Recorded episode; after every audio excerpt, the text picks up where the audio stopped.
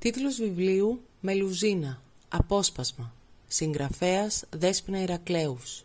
Εκδόσεις Καλλιδοσκόπιο 2022. Αφήγηση Δέσποινα Ηρακλέους, συγγραφέας. Οι σκιές του δειλινού άρχισαν να πέφτουν. Ο ήλιος είχε ξεκλειστρήσει από τον ουρανό. Πριν προλάβει να πλωθεί η νύχτα, τα νέα διαδόθηκαν με λυγκιώδη ταχύτητα από τη μια άκρη του βασιλείου στην άλλη. Ο ακίνητος αέρας της νύχτας που έφτανε τράχτηκε ξαφνικά από ποδοβολητά. Ακατανόητες φωνές που έσβηναν από τους καλπασμούς νευρικών αλόγων κομμάτιαζαν την ηρεμία της βραδιάς. Η Βασίλισσα και τα τρία νεογέννητα κοριτσάκια της εξαφανίστηκαν από το παλάτι. Η Βασίλισσα εξαφανίστηκε. Σάλπιγγες σήμαναν διαπεραστικά την εξαφάνιση. Στρατιώτες του βασιλιά Ελληνά ξεχύθηκαν με ορμή στους δρόμους στα βουνά σε κάθε γωνιά του βασιλείου για να βρουν τα ίχνη της βασίλισσας Πρεσίνας. Τα άλογα ανήσυχα με τους καβαλάριδες τους έψαχναν μέσα στα δάση που οι χωρικοί έλεγαν πως ήταν γεμάτα στοιχιά, παράξενα πλάσματα και μαγικά όντα. Τον βασιλικό οίκο τον κάλυψε πάντα ένα πέπλο μυστηρίου από τη μέρα που ο βασιλιάς Ελληνά της Σκοτίας συγκάλεσε το Συμβούλιο των Ευγενών και παρουσίασε στην αυλή μια άγνωστη, πανέμορφη γυναίκα ως μέλουσα σύζυγό του και βασίλισσα της Σκοτίας. Το όνομά της ήταν Πρεσίνα.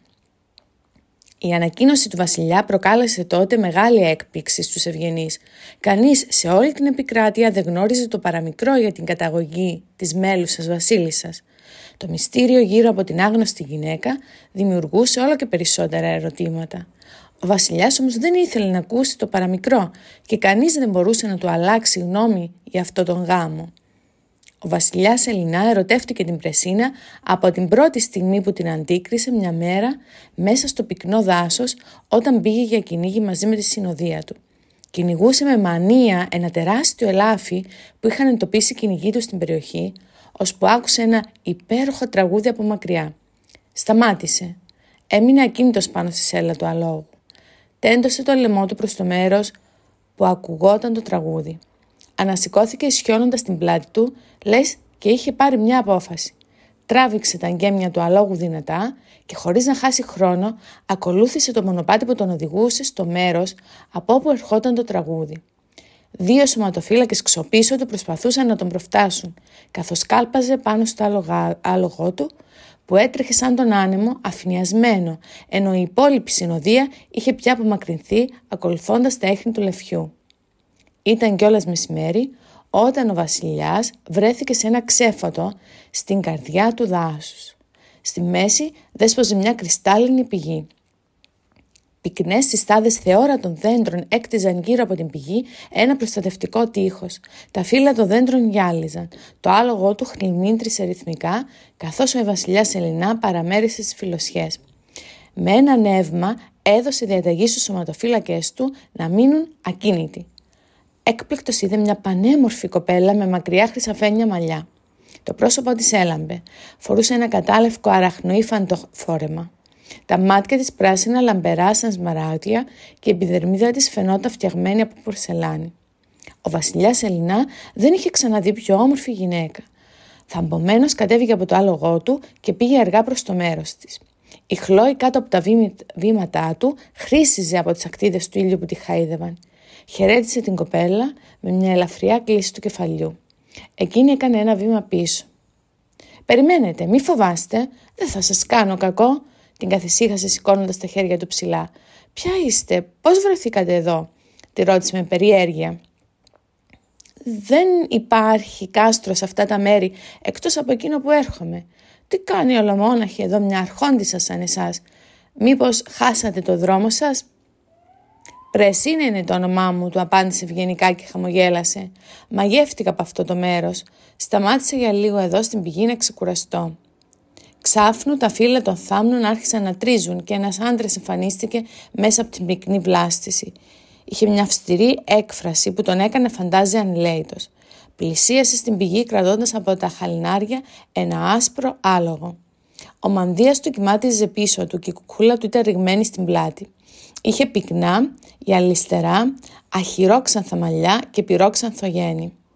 «Κυρά μου, ώρα να πηγαίνουμε», Όλα είναι έτοιμα, είπε ο άντρας, δίχως να γυρίσει το κεφάλι προς τον βασιλιά Ελληνά.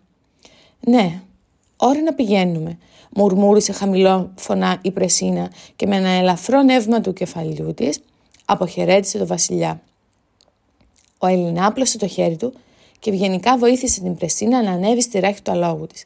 Και προτού προλάβει να βρει τις κατάλληλες λέξεις για να την αποχαιρετήσει, τον τράβηξε την προσοχή ο ήχος από πέταλα αλόγων που πλησίαζαν. Καβαλάριδες ξεπρόβαλαν μέσα από τους μεγάλους όγκους των δέντρων, ζωσμένοι με σπαθιά. Όσο κρατάει το ανοιγό κλίμα των βλεφάρων, τόσο γρήγορα η πρεσίνα χάθηκε μέσα στις φιλοσιές των δέντρων. Λες και την είχαν καταπιεί στάδες των πυκνών θεώρα των δέντρων που απλώνονταν λόγυρα. Άρχοντά μου, ελάτε γρήγορα, το ελάφι είναι νεκρό. Οι υπηρέτες σας το παίρνουν τώρα πίσω στο παλάτι, είπε με φροντερή φωνή ένας υπότη από τη συνοδεία του Βασιλιά. Ο Ελληνά, σκυθροπός, έσκυψε το κεφάλι και προχώρησε προς το άλογό του. Περιορίστηκε σε ένα όριστο νεύμα. Ανέβηκε στη ράχη του ζώου αμήλυτος. Οι υπότες που τον ακολουθούσαν, βλέποντας την κόκκινη κάπα του να ανεμίζει καθώς το άλογο του κάλπαζε ρυθμικά, αντάλλαζαν ματιές γεμάτες απορία. Ο, ο βασιλιάς φαινόταν χαμένος. «Μα τι του συμβαίνει» ρώτησε ο πιο μικροκαμωμένος καβαλάρης στον ηλικιωμένο υπότη με τα άσπρα φουντοτά μαλλιά που βρισκόταν επικεφαλής της φρουράς του βασιλιά. Εκείνος δεν το απάντησε, αλλά με ένα άγριο βλέμμα του έγνεψε να σοπάσει. Μα ο μικρό όμω υπότη, γυρνώντας τον καβαλάρι δίπλα του, ξαναρώτησε επίμονα. Ο βασιλιάς φέρεται πολύ περίεργα, σαν χαμένος. Εμείς του φέρνουμε τα νέα για το ελάφι που του είχε γίνει αιμονή και αυτός αδιάφορος. Άλλαλο. Τι να συνέβη από τη στιγμή που το χάσαμε. Εβδομάδες τώρα ο βασιλιάς κυνηγούσε με πάθο το άγριο αρσενικό ελάφι που είχε εμφανιστεί εδώ στα δάση.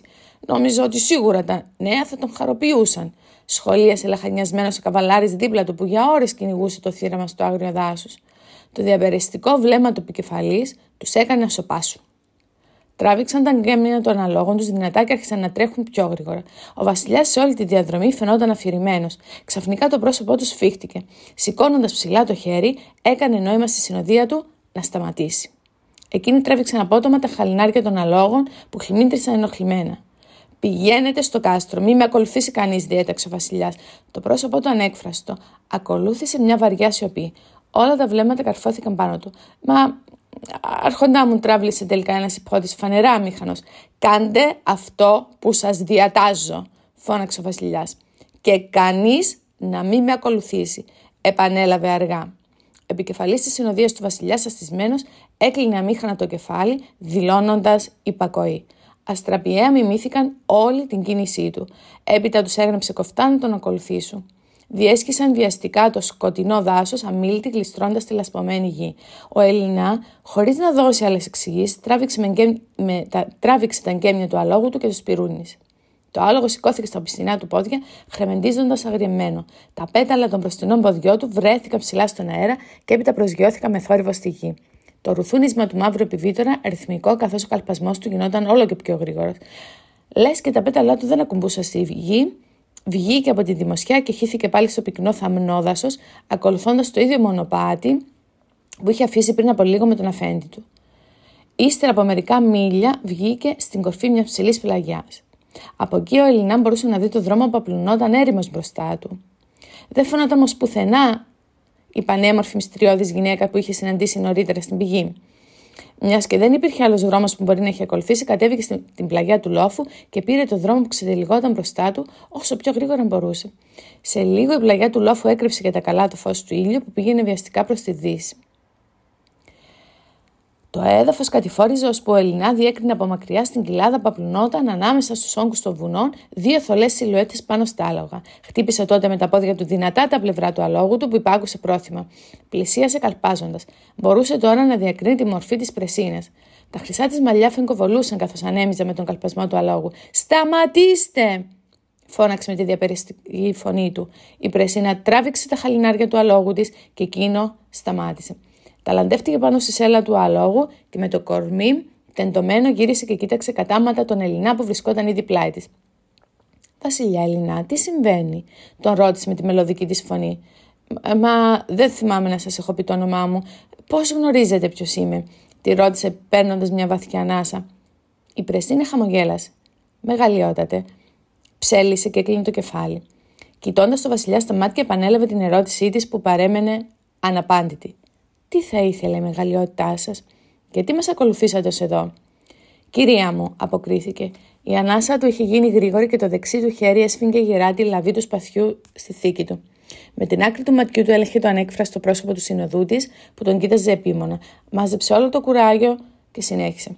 Σκέφτηκα πως αφού περνάτε από την γη μου και δεν είσαστε από αυτά τα μέρη, θα ήταν αγένεια εκ μέρους μου να μη σας προσφέρω τη φιλοξενία μου. Και έκλεινε και αυτός ελαφρά το κεφάλι του προς το μέρος της. Ευχαριστώ πολύ, Βασιλιά μου, αποκρίθηκε με γλυκύτατη η Πρεσίνα. Πολύ ευγενικό εκ μέρους σας. Πρέπει όμως να συνεχίσουμε το δρόμο μας πρωτού πέσει το σκοτάδι. Περιμένετε, περιμένετε, φώναξε ο Βασιλιάς. Είναι και κάτι άλλο. Δεν ξέρω από πού να αρχίσω. Θα ήθελα. Κόμπιασε. Ξαφνικά βουβάθηκε. Ναι, αποκρίθηκε μακρόσυρτα η νεαρή γυναίκα. Τι θα θέλατε λοιπόν να μου ζητήσετε, μεγαλειότατε, το ρώτησε. Σας ακούω. Ο Βασιλιάς τέχασε για μια στιγμή, την κοίταξε βαθιά μέσα στα πράσινα μάτια της και η καρδιά του αναπήδησε. Ξέρω ότι θα ακουστεί παράλογο, μα δεν έχω ξανανιώσει έτσι σε όλη μου τη ζωή. Από τη στιγμή που σας γνώρισα. Θα ήθελα να σας ζητήσω να γίνετε γυναίκα μου, αν βέβαια μου κάνετε την τιμή. Θα θέλατε να γίνετε γυναίκα μου, τη ρώτησε ανυπόμονα. Εκείνη, χωρίς να χαμηλώσει το κεφάλι, χαμογέλασε πλατιά. Δέχομαι, βασιλιά μου, με μεγάλη χαρά απάντησε. Υπάρχει όμως ένας όρος. Όρος; Ας είναι. Ζητήστε μου ό,τι θέλετε και θα το έχετε της είπε λάμποντας ολόκληρος. Περιμένετε μια στιγμή, Βασιλιά μου, να ακούσετε πρώτα τον όρο. Είναι πολύ σημαντικός, γι' αυτό ακούστε με προσεκτικά. Πρέπει πρώτα να μου δώσετε έναν όρκο. Έναν όρκο που δεν πρέπει ποτέ να παραβείτε. Είναι κάποιοι όρκοι που σημαδεύουν τις ζωές των ανθρώπων και αν αθετηθούν φέρνουν την καταστροφή. Ο βασιλιάς έμεινε να την κοιτάζει για μια στιγμή άφωνος. Όρκο, τι όρκο, επανέλαβε και μια βαθιά ρητίδα σχηματίστηκε ανάμεσα στα φρύδια του. Η Πρεσίνα τον κοίταξε κατάματα και συνέχισε. Πρέπει να μορκιστείτε πως όταν έρθει η στιγμή που θα γεννήσω τα παιδιά μας, δεν θα μπείτε στο δωμάτιό μας, όσο και αν το θέλετε, παρά μόνο όταν εγώ το επιτρέψω. Ούτε την ώρα της γέννας μπορείτε να είσαστε στο δωμάτιο. Ο όρος φάνηκε στην αλήθεια πάρα πολύ περίεργο στο Βασιλιά. Συνοφριώθηκε και κούνησε το κεφάλι του απορριμμένος. Έμεινε για λίγο να κοιτάζει βαθιά στα μάτια την πρεσίνα. Ομολογώ πως είναι ό,τι πιο παράξενο έχω ακούσει στη ζωή μου. Φαίνεται όμως από τα μάτια σας ότι αυτό είναι πολύ σημαντικό για εσά. Γι' αυτό δέχομαι τον όρο σας αρχόντισά μου, στο λόγο της υποτικής μου τιμής. Της απάντησε και μια έκφραση απορίας πέρασε από τα μάτια του. Φτάνει να είσαστε για πάντα κοντά μου, βασίλισσα στο πλάι μου. Και με μια βαθιά υπόκληση της έπιασε το χέρι το φίλησε και χωρίς να μπορεί να κρύψει το θαυμασμό του. Τα πράσινα μάτια της πρεσ... της πρεσίνας πλανήθηκαν για μια στιγμή στο πρόσωπό του και ύστερα χαμογέλασε ξανά. Αν μείνετε πιστός στον όρκο σας, τότε εγώ θα είμαι πάντα στο πλευρό σας. Και δεν πρέπει να πείτε ποτέ σε κανέναν για τον όρκο που μου δώσατε.